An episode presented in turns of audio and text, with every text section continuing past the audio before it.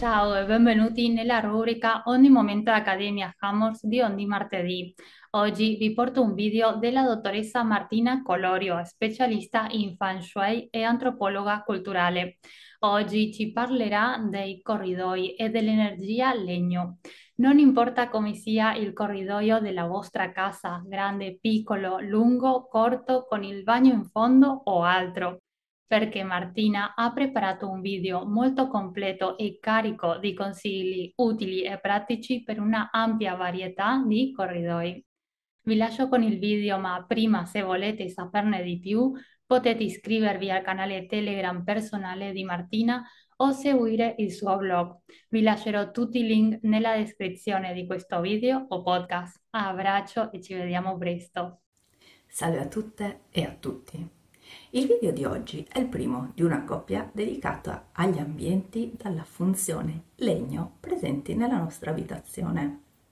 Quali sono gli ambienti più affini ad un'energia di tipo legno che possiamo trovare in casa? Naturalmente l'ingresso e il corridoio, ovvero quegli ambienti dedicati al transito e al movimento, nonché al flusso stesso, poiché un'energia di tipo legno è quella che noi possiamo anche collegare all'idea della nostra circolazione corporea, quindi lo stesso corridoio di cui parleremo oggi può essere inteso come una vera e propria arteria della nostra abitazione. Per tale ragione dovremmo prestare massima attenzione nei confronti del nostro corridoio per capire se è adeguatamente proporzionato e armonico e soprattutto se riesce a portare avanti la sua funzione senza né intralciare né rallentare né accelerare il transito del cibo. Molto spesso infatti non teniamo grossa considerazione del corridoio se non per un mito comune, quello della terribile porta del bagno presente alla fine dello stesso. Iniziamo subito a dire che l'idea della porta del bagno alla fine del corridoio è una paura in un certo senso immotivata. Infatti l'unica situazione in cui veramente una porta del bagno presente alla fine del corridoio potrebbe creare un disagio da correggere è quella in cui al lato opposto si trovasse la porta d'ingresso dell'abitazione stessa. Pensiamo ad esempio alle tipiche case con corridoio centrale dei nostri anni 60 in Italia, in cui dall'ingresso si vedeva direttamente la porta del bagno. Invece, se noi abbiamo un ingresso presente nella parete lunga del corridoio e la porta del bagno presente alla fine del corridoio, non esiste questo genere di problematica, in quanto il movimento dell'energia parte da un punto perpendicolare alla porta stessa, quindi rallentando ovviamente il C a causa della curva della svolta a 90 gradi che dovrebbe compiere. Come già detto nel video dedicato al bagno, in ogni caso ricordiamoci sempre di tenere chiusa la porta del bagno nelle nostre abitazioni. Da un lato per una questione puramente di igiene, quindi per non creare delle contaminazioni biologiche all'interno della, dell'abitazione, perché comunque si tratta di un luogo che per quanto tenuto pulito ha a che fare con l'eliminazione delle nostre scorie e allo stesso tempo anche per gli ospiti visto che il bagno è una delle zone più private dell'abitazione e quindi è sempre il caso di non renderlo pubblico a tutti. Cosa dobbiamo tenere quindi in considerazione quando parliamo del corridoio della nostra casa? Innanzitutto delle proporzioni.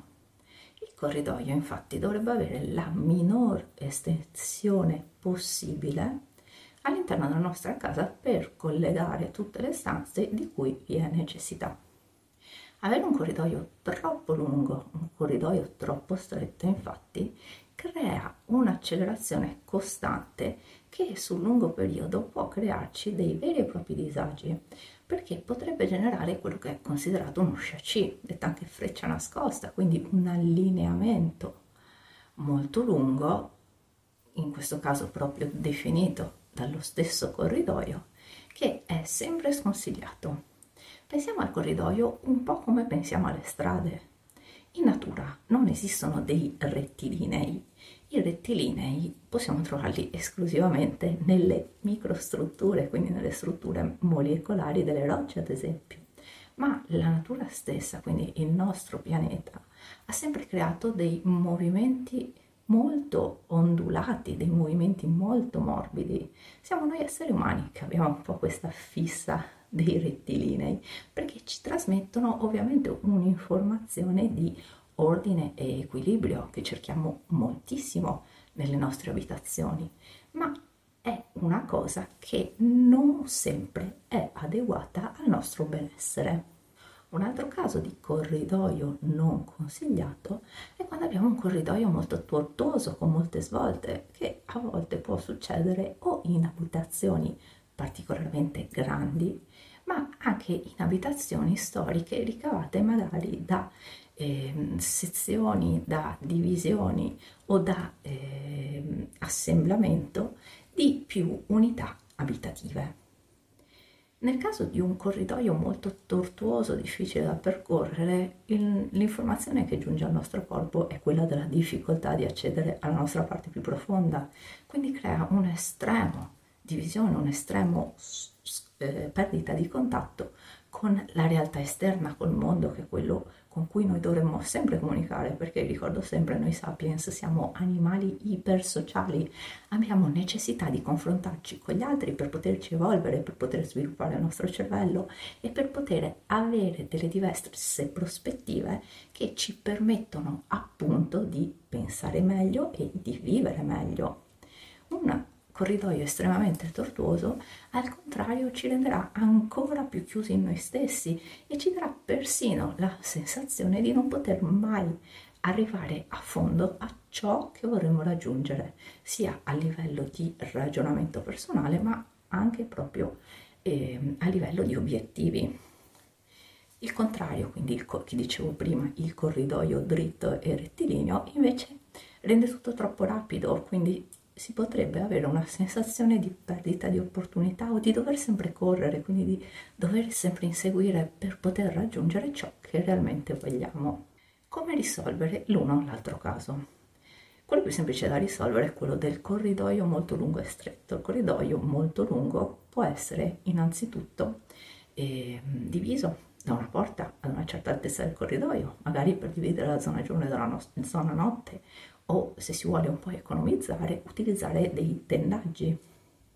Ma altrimenti, se a uno non piace l'idea di chiudere a un certo punto il proprio corridoio, si possono usare o un gioco di luci ed ombre, quindi attraverso i colori, o un posizionamento mirato di oggetti in modo alternato, mai simmetrico, lungo il corridoio o a pavimento, come ad esempio delle eh, piastrellature o delle pavimentazioni perpendicolari rispetto alla lunghezza del corridoio o dei tappeti che eh, diano un senso di stop al movimento stesso o anche proprio posizionando magari da un lato un attaccapanni, dall'altro una pianta, ad un certo punto un piccolo mobiletto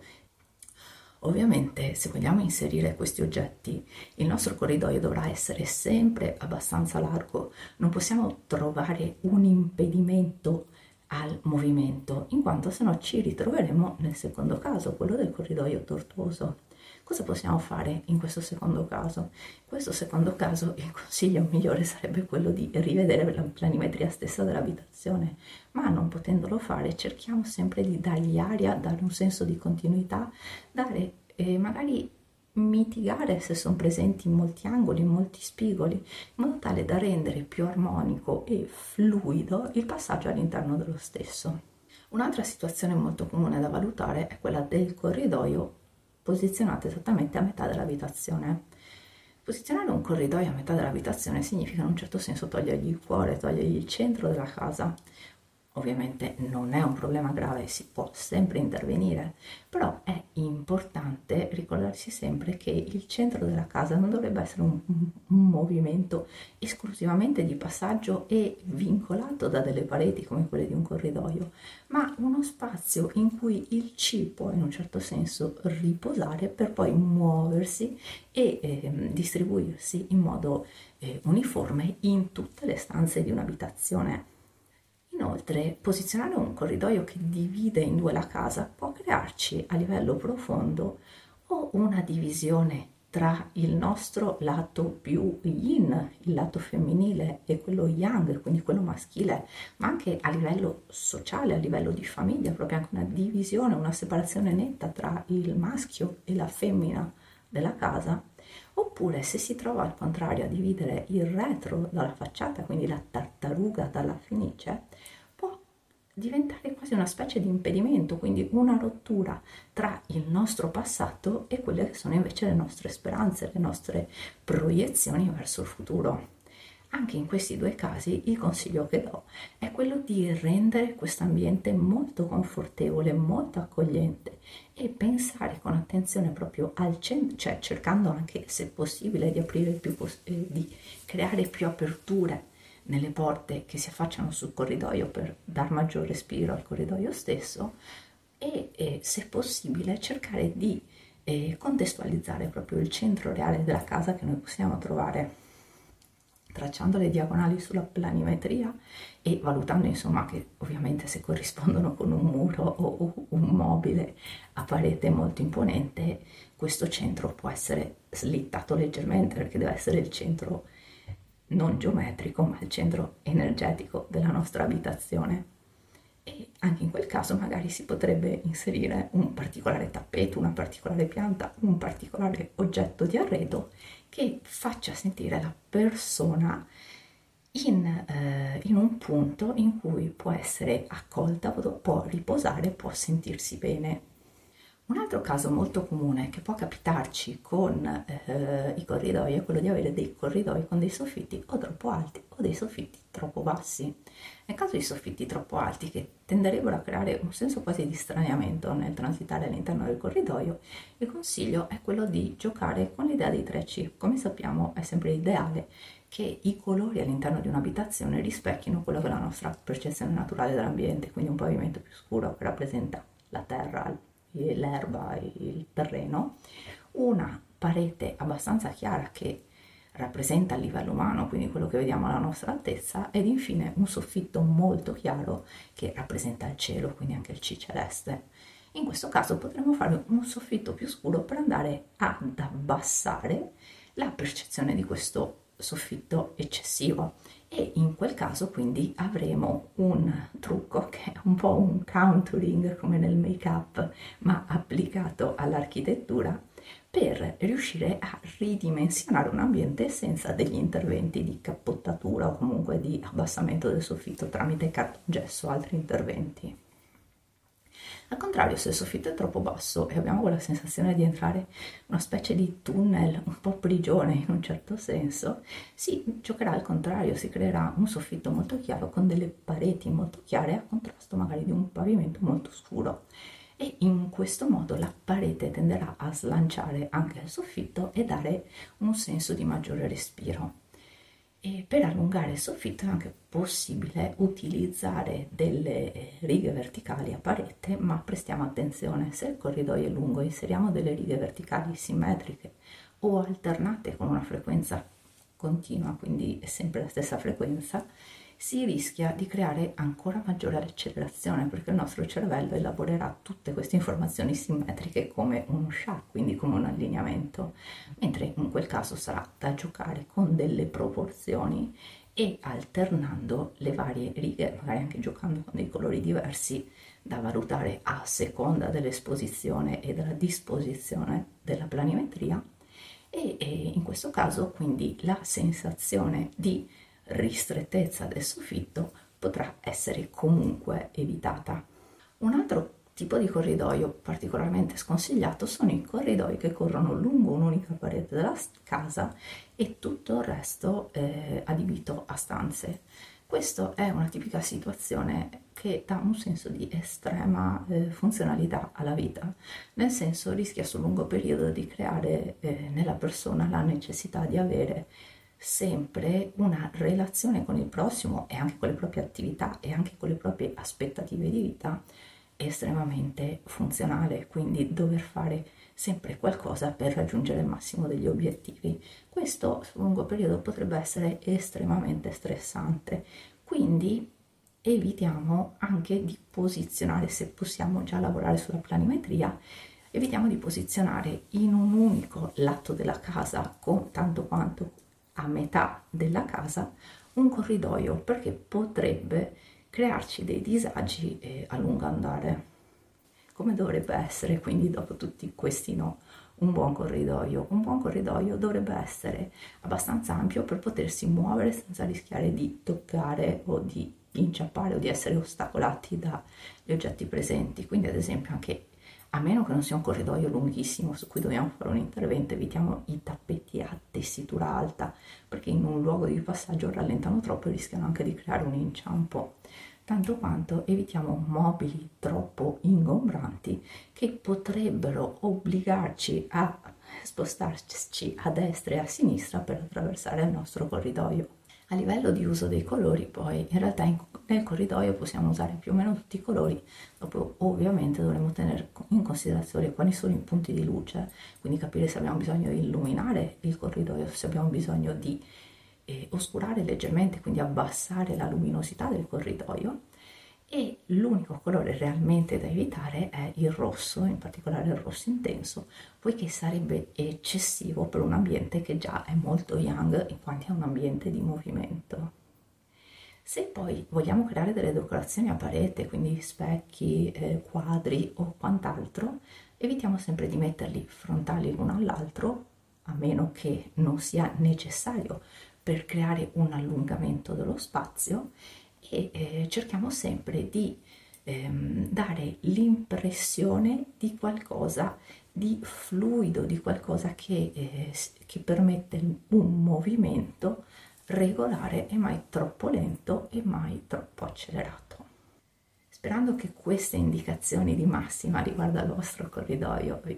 possano essere utili, ci vediamo al prossimo video dedicato a uno degli argomenti più trattati all'interno del feng shui, ovvero l'ingresso di casa. Per che ragione? Perché l'ingresso di casa è la vera e propria bocca della nostra abitazione e quindi il, la qualità del chi che entra in esso e come in esso può riposarsi per poi muoversi è fondamentale per il benessere della nostra casa. Grazie per aver ascoltato il video e a presto. Ciao!